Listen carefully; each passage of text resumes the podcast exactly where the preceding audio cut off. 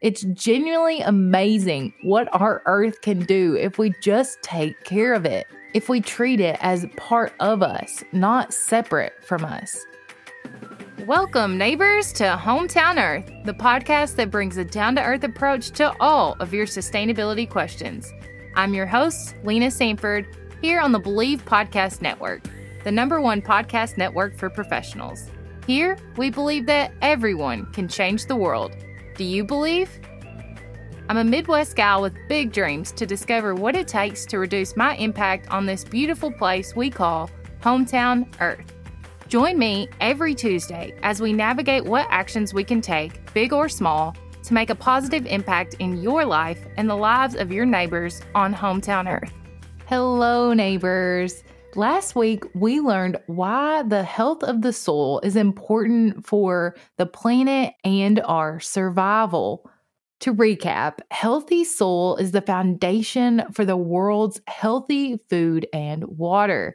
It is also a key player in the ecosystem that can protect us from ecological disasters like severe flooding, drought, erosion, and more if properly nurtured. We also learned that modern agricultural practices have reduced soil biodiversity, contributed to erosion and desertification, polluted our land and water, and affected the ability of the soil to sequester carbon. This type of agriculture is not sustainable as we are degrading the earth's topsoil to a point where we can quantify how much longer we will be able to harvest the land.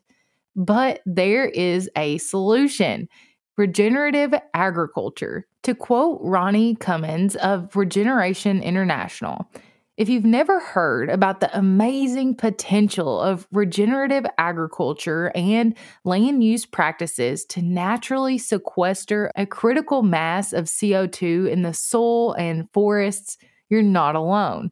One of the best kept secrets in the world today is that the solution to global warming and the climate crisis, as well as poverty and deteriorating public health, lies right under our feet and at the end of our knives and forks.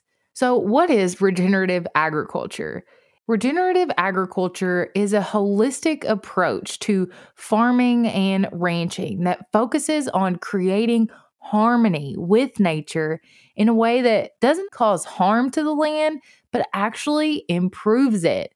It's a system that recognizes and honors the interconnection of farming systems and the ecological system as a whole.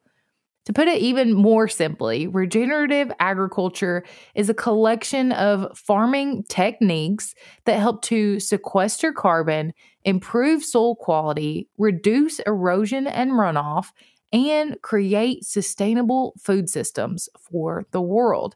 It almost sounds too good to be true, but it's not.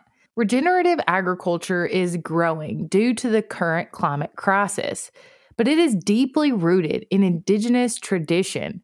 Indigenous cultures have practiced land management and regenerative agriculture techniques for thousands of years. I say this because it's essential that we not only see regenerative agriculture as an answer to our problems, but recognize these indigenous food practices as something that improves and values the entire ecosystem we are part of.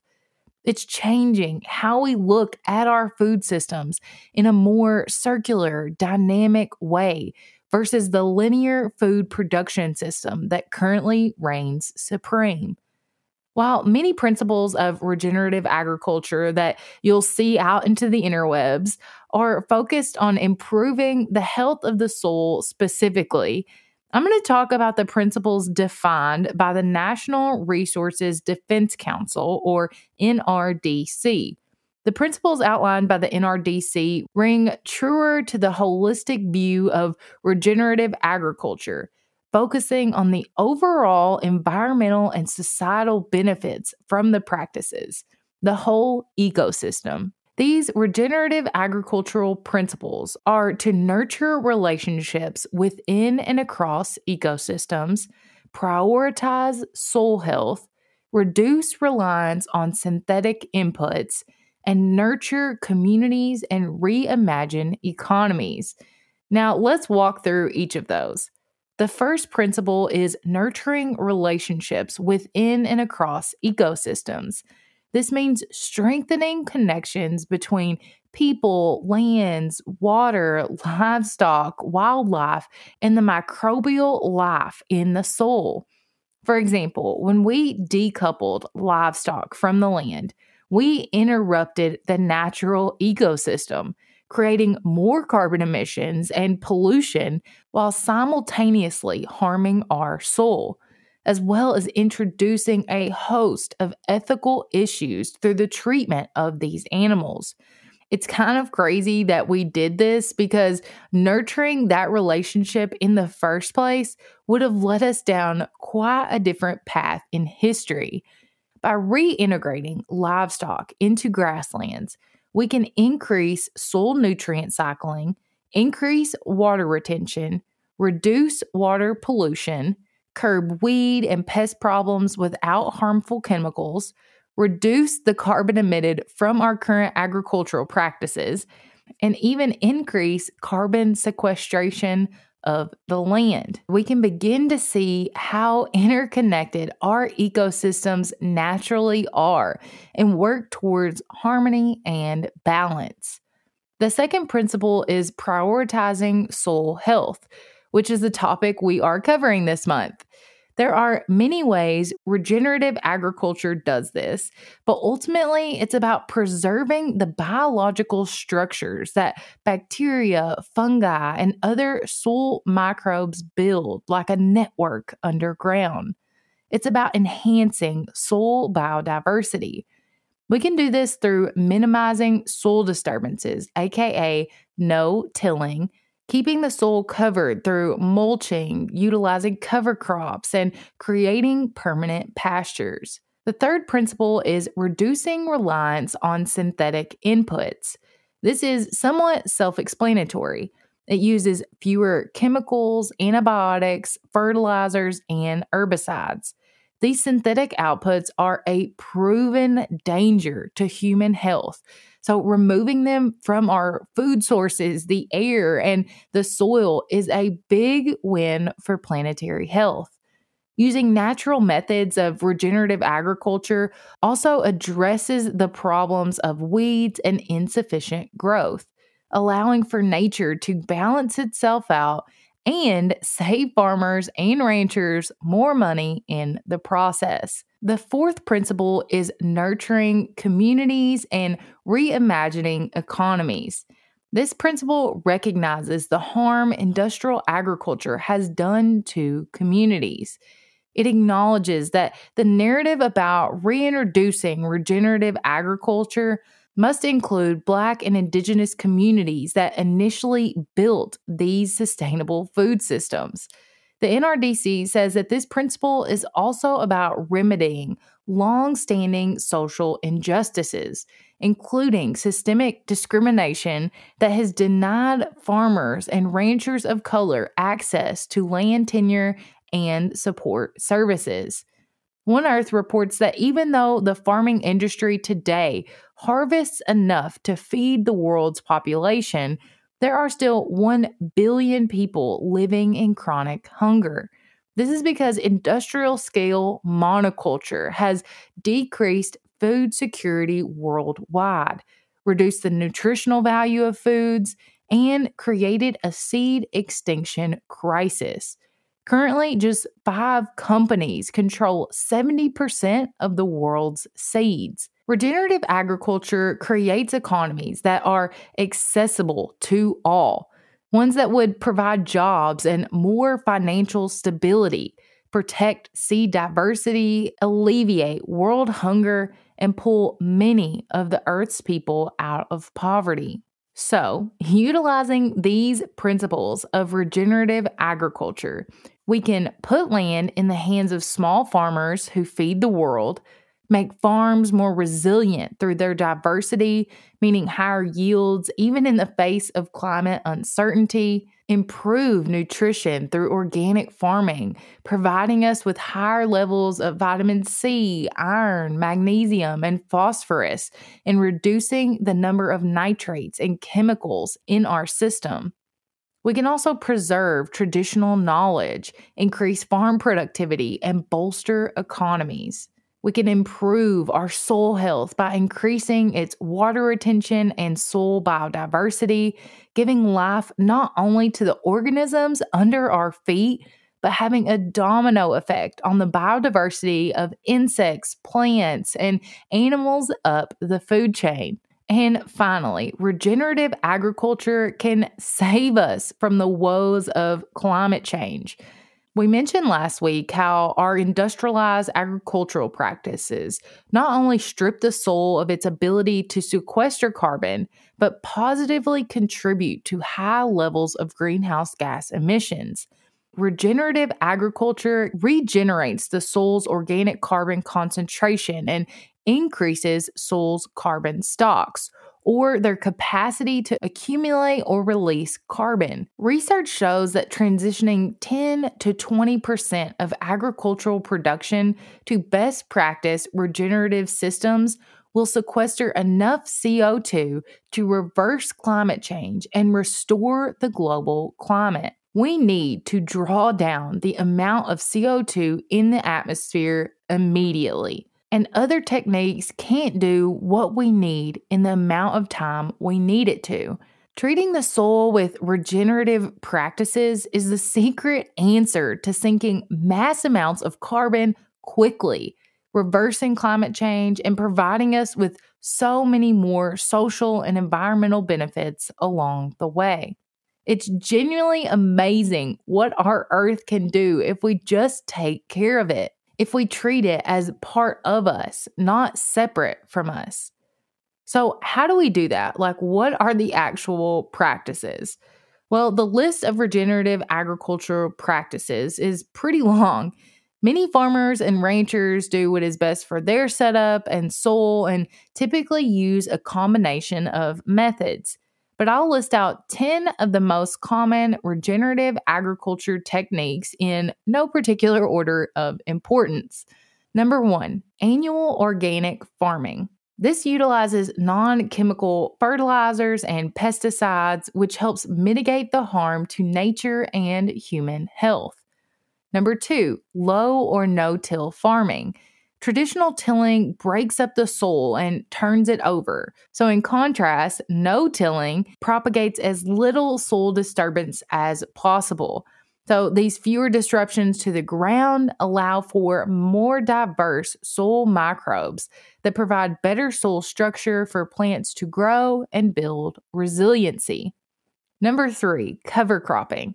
This keeps live roots in the soil by planting crops not just for harvesting purposes, but to ensure no ground is left bare. This helps to improve nitrogen and nutrient cycles, reinvigorating plants and reducing the need for fertilizers. Number four, animal reintegration. This reintroduces livestock like cows, lambs, goats to crops. Haley says that animal grazing after annual crop harvest aids in the conversion of high carbon residues to low carbon organic manure, helping soil health and assisting in weed and pest management. In addition, it takes the pressure off of our systems to manage and treat animal waste and improves animal health, which I am all about. Number five is holistically managed grazing. Now, this goes hand in hand with animal reintegration and is just a way to move livestock around farmland that would mimic their natural grazing patterns with the added benefits of increased land and grass fertility. Number six, crop rotation diversity. So, say a traditional farm rotation is corn to soybeans. Crop rotation diversity would include small root crops like alfalfa, wheat, oats, and hay into the mix. This type of practice helps fix nitrogen levels, which improves the quality and yield of the plants. It also improves soil structure, reduces pests, creates fewer labor peaks, and increases the ability for landowners to use their machinery more efficiently. Moving right along to number seven agroforestry. This integrates trees, crops, and animals together in one system in a way that benefits all three. Agroforestry provides food and shelter for animals and wildlife, encourages more diversity, improves forest health, boosts soil carbon sequestration, provides additional revenue streams for the landowner, and it just adds to the land's beauty. Number eight, hedgerow conservation buffs. Hedgerows are shrubs and trees that border fields and act as a habitat for pollinator insects and other wildlife, but also serve as a way to decrease wind soil erosion while providing additional income and, again, a little bit of beauty. Number nine, planting native species. This is something that you can do in your own home to increase the soil's health. Native species are species of plants and grasses that have evolved for the specific region's microclimate, making them more resilient and reducing the need for external inputs. They have incredibly long roots, up to 16 feet long, that allow them to increase the ability of the soil to absorb and retain water. I'll include a picture of a non native root alongside a native species in the show notes because it is crazy to see the difference. And finally, number 10 on the short list is composting. This is the tool we need to help restore our degraded souls. It takes organic materials such as crop residue, food waste, and animal waste, which are carbon rich, and allows them to become a stable organic matter, ideal for plant growth and amending soil health.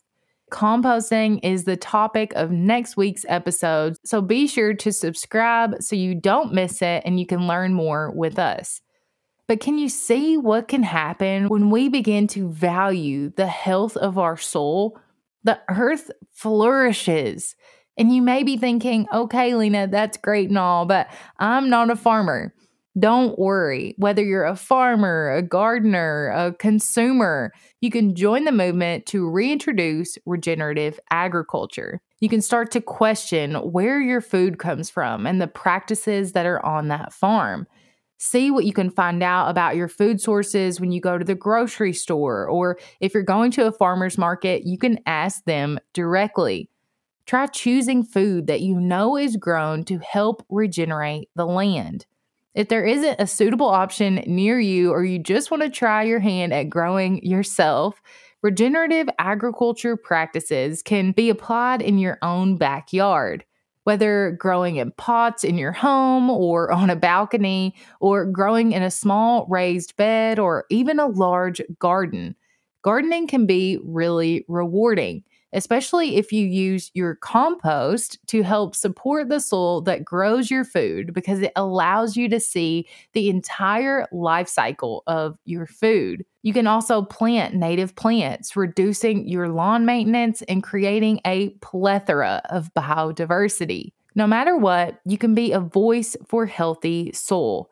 I always say share this information with your friends, family, and coworkers. You never know what spark will be someone's motivation to join the movement. In that same regard, you can make your voice heard by politicians who can make a difference. Unfortunately, more farmers aren't adopting regenerative agriculture practices because our tax dollars go to government subsidies that give farmers a guaranteed profit for their output. We need to rethink our systems to ensure the world's food supply while increasing yields and creating more resilient farms that are far more financially and ethically rewarding for their owners. And regenerative agriculture can get us there. So, for this week's Something to Grow On, I want to plant a seed. I want to begin to shift our mindset from sustainability to regenerative sustainability. From maintaining systems that improve health and ecological systems to creating living systems that thrive, where whole system health and well being continually increase. These practices do overlap, but the language and intention are a little bit different. Our world is constantly changing, so we need a concept of sustainability that transforms with us, shifting from reducing our impact to creating positive good in the world. Researcher Leah Gibbons says that regenerative sustainability calls for humans to live in conscious alignment with living systems principles of wholeness, change, and relationships as nature does. It's thinking of us as nature so that's just a little food for thought today as we continue to grow deeper in our conversations on creating these sustainable, holistic habits for ourselves. I'm so thankful that you are here today, and I can't wait to have you back next week on Hometown Earth. I hope you enjoyed this episode of Hometown Earth as much as I did. Let us know by rating and subscribing so you never miss an episode. New episodes drop every week on Tuesday. Head to the show notes, linked in the episode description, for more details. And let us know in the comments what you want to hear next. You can find us on iTunes, Spotify, Google Podcasts, or anywhere you listen to podcasts. Bleav.com and at Bleav Podcasts. And you can find more about the podcast on Instagram at Hometown Earth or connect with me personally at Lena Saintford. We all know change needs to happen. So let's get started right here at Hometown Earth. Thank you for listening to Bleav. You can show support to your host by subscribing to the show and giving us a five star rating on your preferred platform. Check us out at Bleav.com and search for B L E A V on YouTube.